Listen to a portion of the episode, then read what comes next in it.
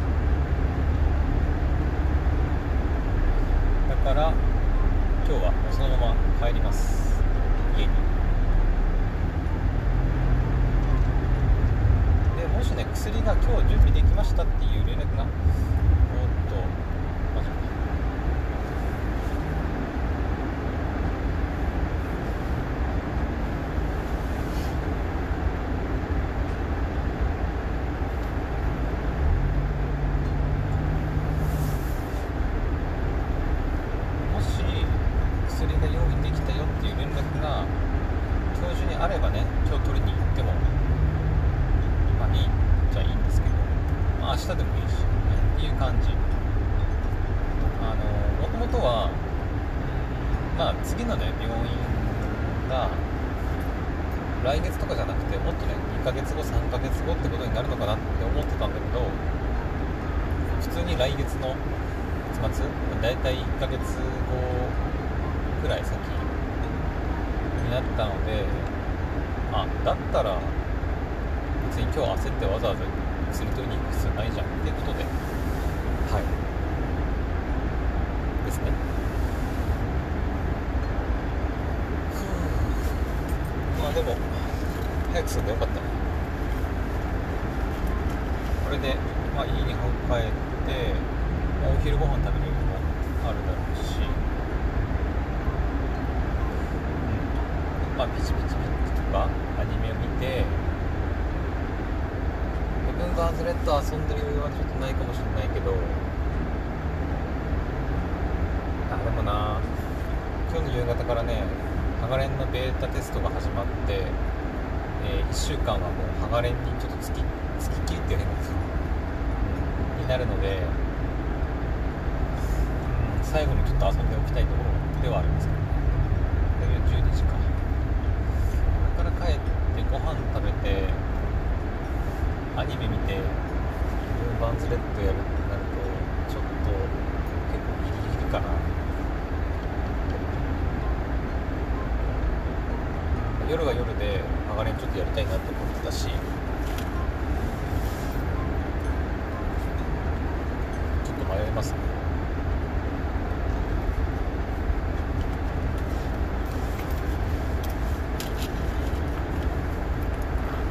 帰り道ちょっと渋滞してるかも渋滞ってレベルじゃないけどなんかちょっと車が多いかな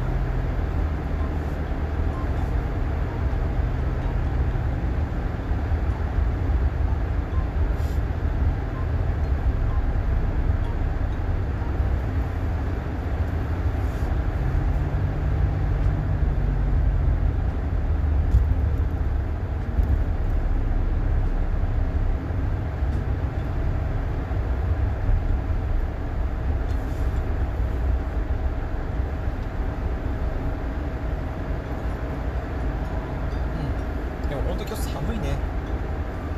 うん寒い今は車に出てる表示だから正確じゃないかもしれないけど外気温5度って出てますね昨日が暖かすぎたせいかな寒暖差ですごく寒く感じる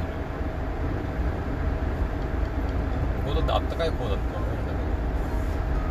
やっぱりこう暖かいところからね急に寒くなると大して寒くもないのにな。んか寒いって感じちゃうんだよね。ずっとね寒い冬の間とかだとなんか0度かあったかいな今日みたいな感じで感じたりすることもある今も5度でちょっと寒く感じたぐらいですねなんだろうなんか人がいっぱいいるぞ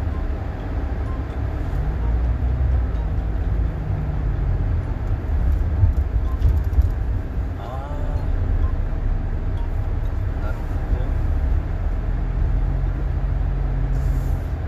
なんか今人がいっぱい並んでるなと思っ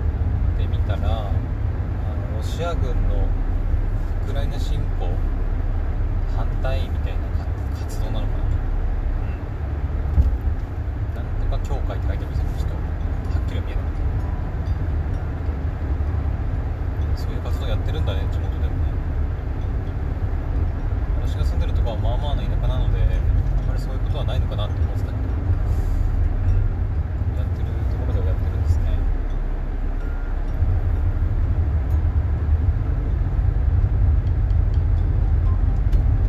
まあ私のこのクドラジではあんまりそういった話題はね、うん、まあ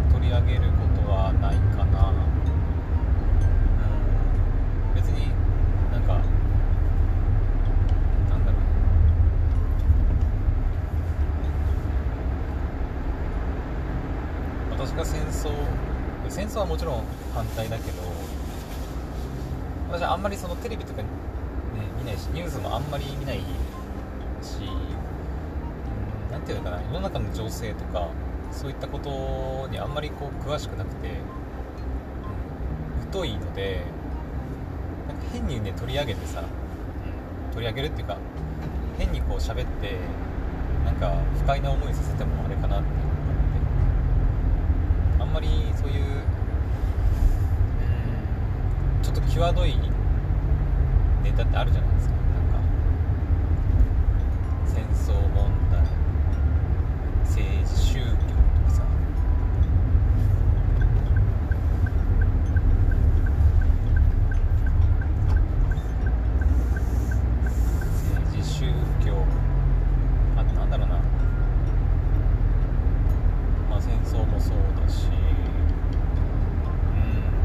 なんか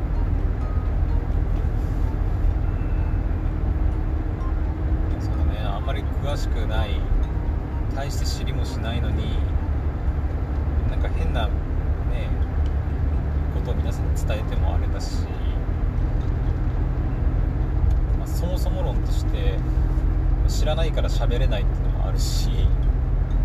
っていうのでクドラジではあんまりクドラジではって私自身があんまりそういうことを話せないので、まあ、取り上げないっていう感じですかね。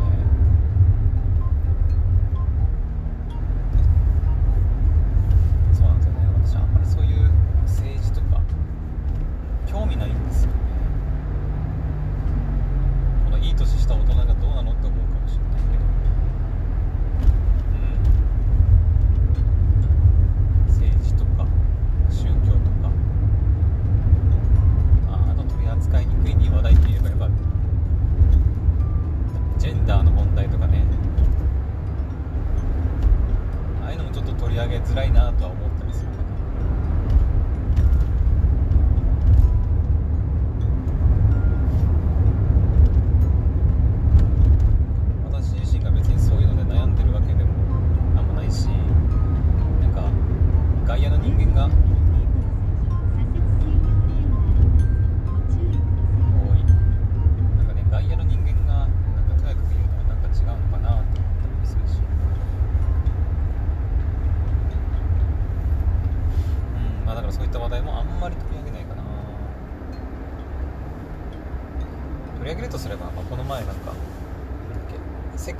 女性デーだったっけ？ちょ何日か忘れたけどっていうのがあったりしてこれまでに活躍してきた女性の功績とかを称えましょうみたいな、日があるんだよみたいな話はしたことあるけどそれくらいかな、うん、そういう、ね、そういう根深い問題とかに関してはあんまり、うん、知らないし触れないかなっていう感じです。はい。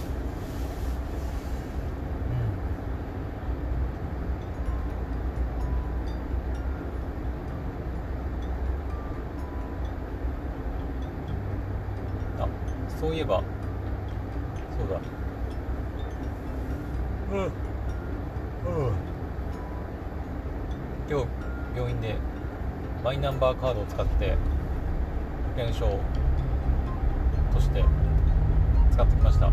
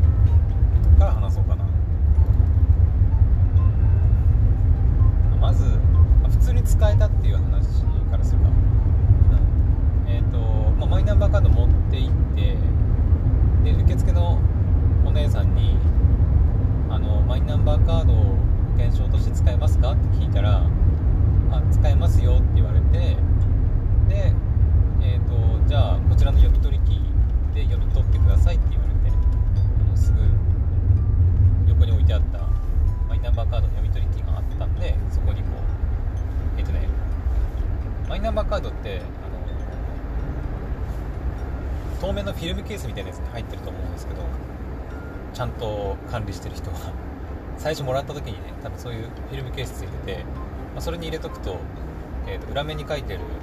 実際のそのマイナンバー何桁だっけ？12桁ぐらいだっ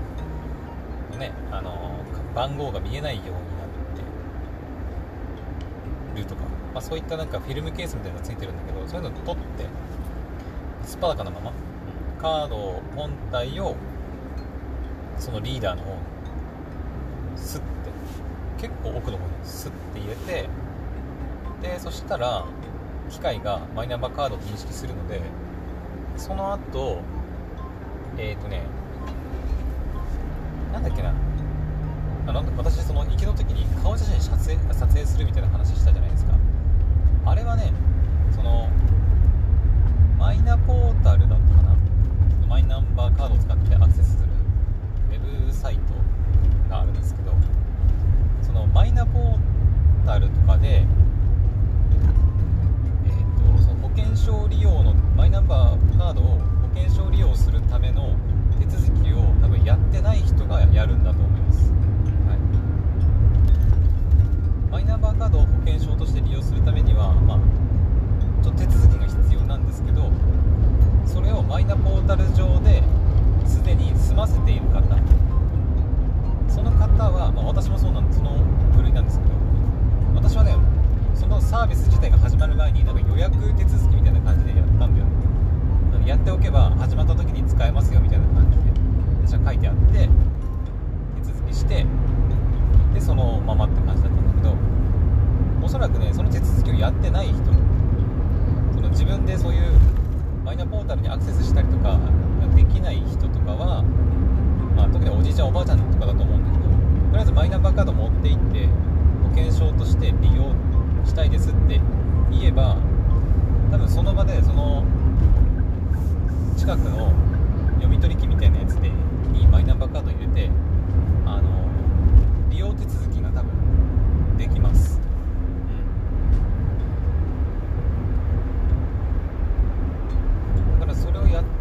まえばよ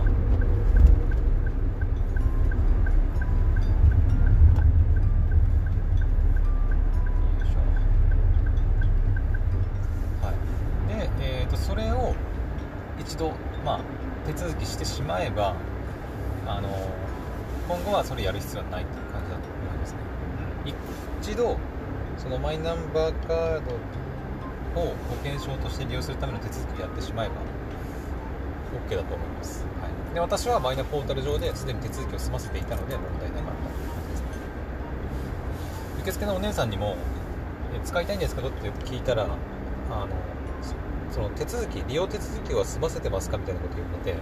「あはいやってます」みたいな感じで言ったら「あじゃあどうぞこちらで」みたいな言ったんで、うん、やっぱりその手続きを済ませてない人はその読み取り機で手続きを済ませる必要があるんだと思います。はい。まあ、逆に言えば別にそのマイナポータルとかにアクセスして家で手続きしなくても病院にマイナンバーカードだけを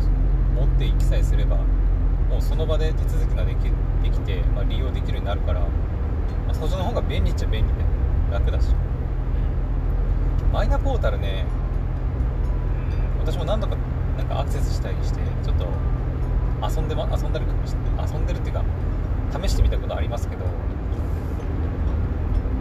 ん、正直あんまりいいサイトとは言えないかな。なんかとにかくねめんどくさい。なんか何度も何度も同じリンクにリンクとか同じサイトに飛ばされたりして、うん、なんかこれ大丈夫かみたいな感じになってるからなんか微妙なんだよね。一応なんかね医療費とかあのいくらぐらい使ってるのかみたいなことを確認したりはできるんだけどただおじいちゃんおばあちゃんたちにそれができるかって言われると絶対無理だなとか思いながら使ってる。そんなアクセスする頻度も高くないし私も。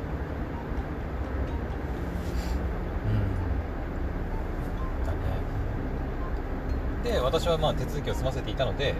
じゃあこちらでって言われてカードをスッて奥に入れてマイナンバーカードを認識してくれてそしたらですねえっ、と顔認証とパスワード認証の2つが選べるようになっててで私今回パスワード認証を選んだんですけど、えーと、パスワード認証はおそらくマイナンバーカードを発行するときに自分で設定した、えー、4桁かな？4桁のパスワードを、えーと、打ち込むことで、えー、マイナンバーカードを保険証代わりに認証することができるのかなそれだけ。カードを置くパスワード認証をする終わりですね。本当に。あともカード取ってもう終わりみたいな、っちゃ早かった。顔認証の方はねちょっとどうなるか分かんないけどマスクでもいけんのかな？どうなんだろうそっかでもマイナンバーカードって顔に顔写真も登録されてるからいけるっちゃいけるのか。今度顔認証でやってみようか。カメラついてるんですよね。その読み取りにだからまあその手続き自体。なんか顔写真撮る必要があるらしいんだけどその読み取り機でその保険証をマイナンバーカードで使う手続きもまあ済ませられるんだと思うんだけどあー無理か。無理か。いい終無理ですねうんだか。らね保険証マイナンバーカードで代わりに使うのはめちゃくちゃ楽でした、うん、ぜひ皆さんもあの自分が通ってる病院でそれ対応してたらねマイナンバーカードだけとりあえず持っていけばあのいいので。はい。ぜひやってみてください。めちゃくちゃ便利です。まあ、もっとねマイナンバーカードの利用用途が増えてくるとさらに便利になる今はまだねそのマイナンバーカードかできることがそんなに多くないから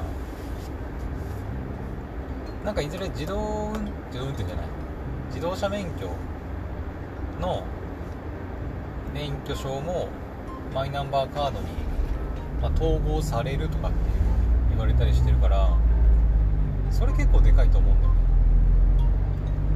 結構さその身分証として車の免許証を持ってる人結構多いと思うんだけど車運転しないんだけどみたいな。まあそのそういう人たちってもうすでにマイナンバーカードがあるからいらないよねそもそもね。身分証明書としての免許証はもういらないからわざわざ車の免許取る必要ないし。で車の免許証をだから常に持ち歩く必要が持ち歩く必要がなくなるから今後に統合されれば。マイナンバーカードだけとりあえず持ち歩いてれば保険証としても使えるし。車の免許証としても使えるから、まあ、カードが1枚に収まるっていう意味では、うんまあ、便利になるのかな。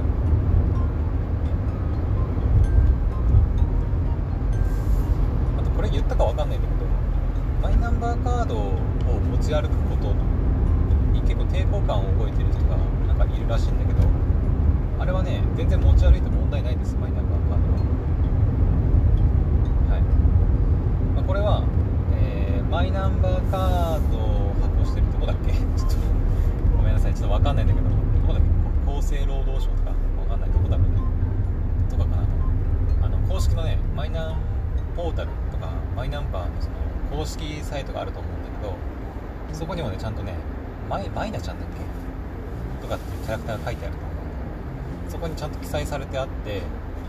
マイナンバーカードは別に全然外で持ち歩いてても問題ない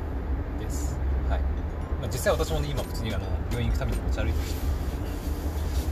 で多分みんな何が心配かっていうとそのマイナンバーカード持ち歩いててもし紛失した場合やばいんじゃないのみたいな、うん、ふうに思ってると思うんですけど、まあ、実際私もちょっと前までは思ってました。でもその公式のサイトを見てあマイナンバーカードって別にその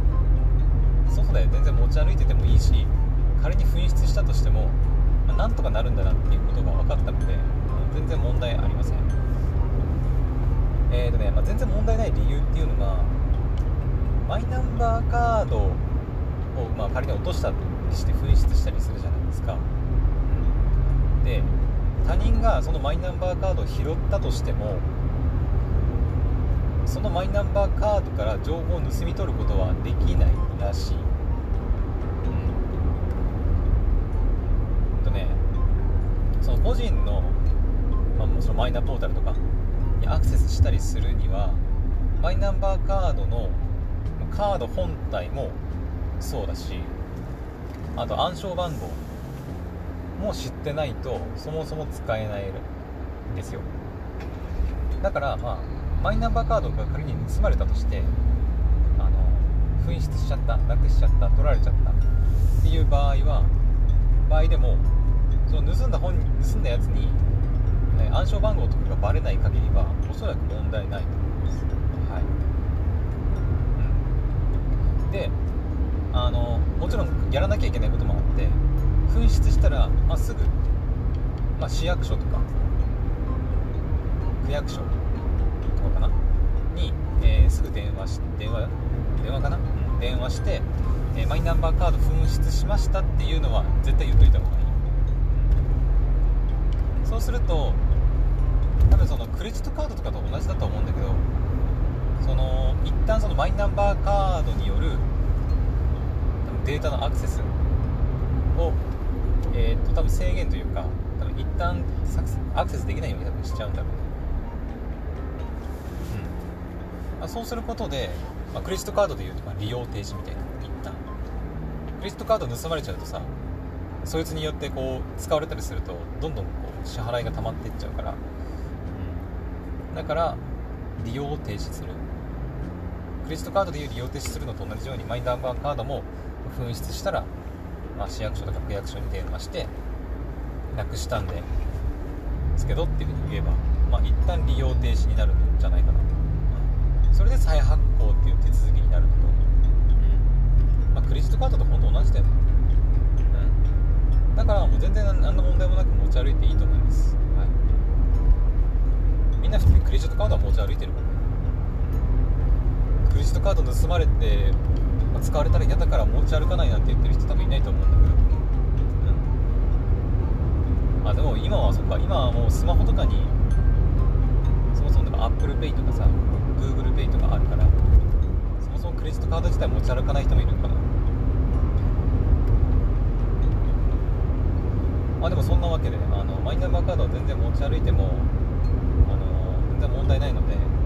い、皆さんも持ち歩いてくださいっていうのもなんか変だけど、まあ、病院行ったりとか、うんまあ、身分証を持ってない人なんかは、まあ、マイナンバーカードを身分証として持ち歩くのもありだと私は思います、はい、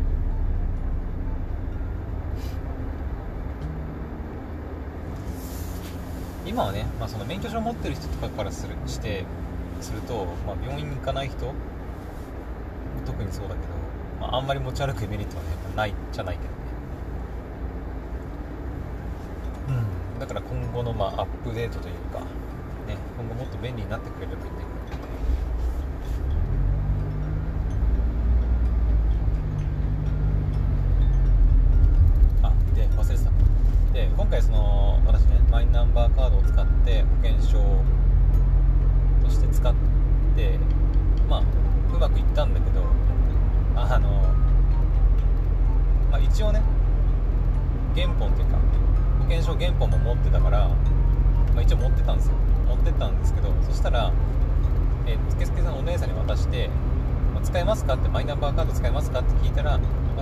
ますよ」って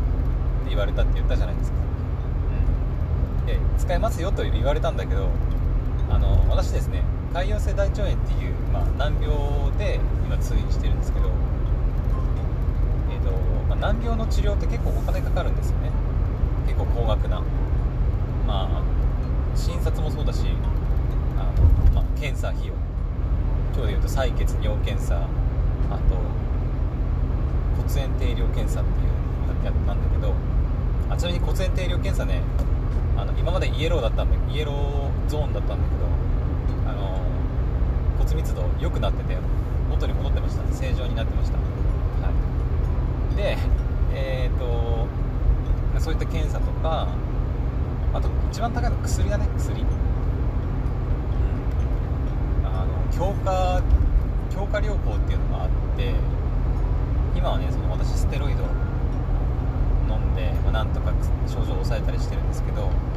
えーと、ステロイドで症状が抑えられてるって状態は、まあ、ステロイド依存って言ってあんまり良くないんですけどでステロイドが、まあ、どんどん少なくしていってそれでもこうやっぱ症状が出てくるようであれば強化療法っていう手法を取るんですけどで私前は強化療法としてゼルヤンツゼルヤンツちょっとイントネーションわかんないんですけど、おそらくドイツ語かな。うん。あの飲み薬があってゼルヤンツっていうね飲み薬があってそれを飲んでいたんですけどその薬がですね、まあ、強化療法でもありあの、まあ、いわゆる本当にその最先端のお薬最先端とまでいかないのかな。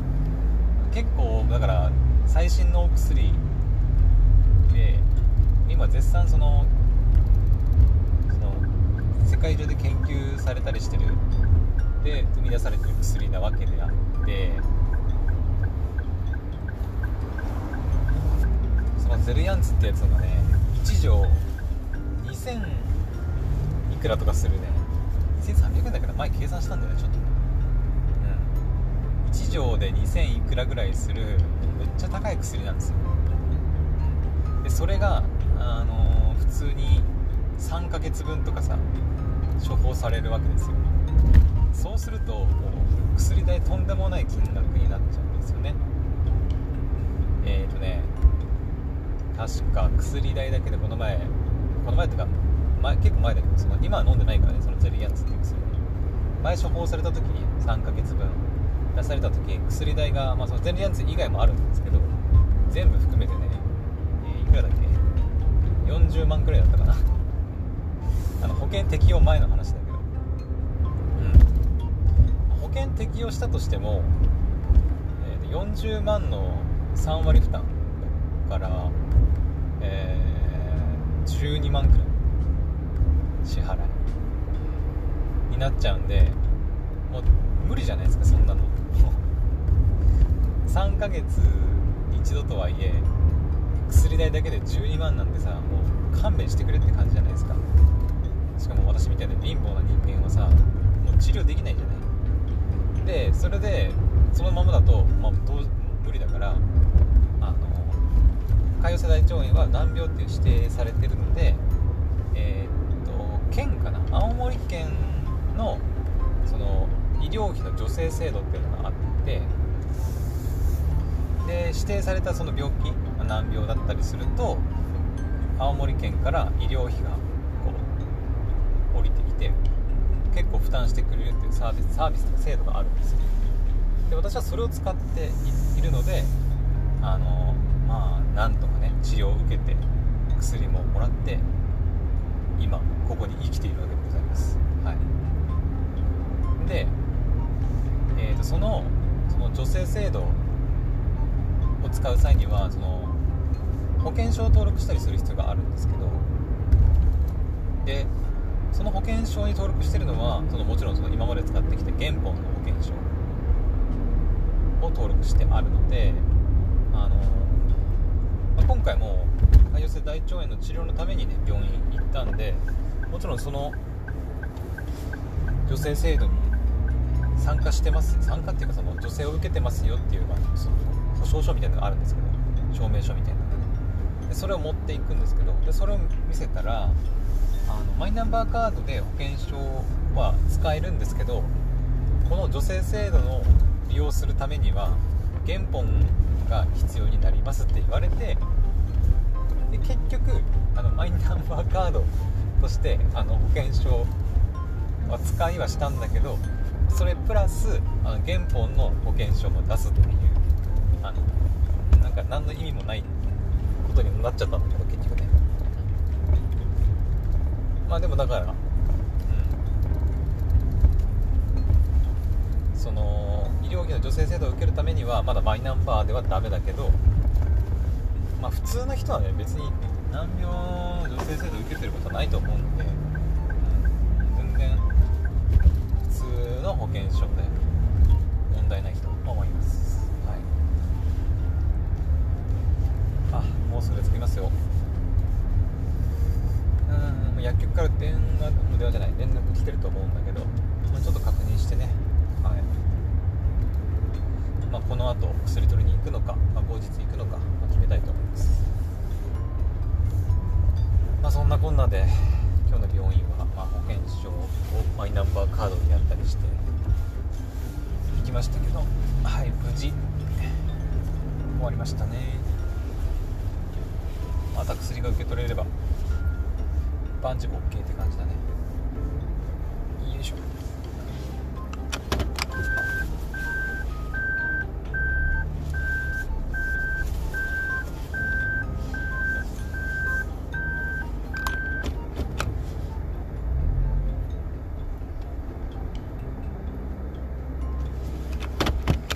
よいしょ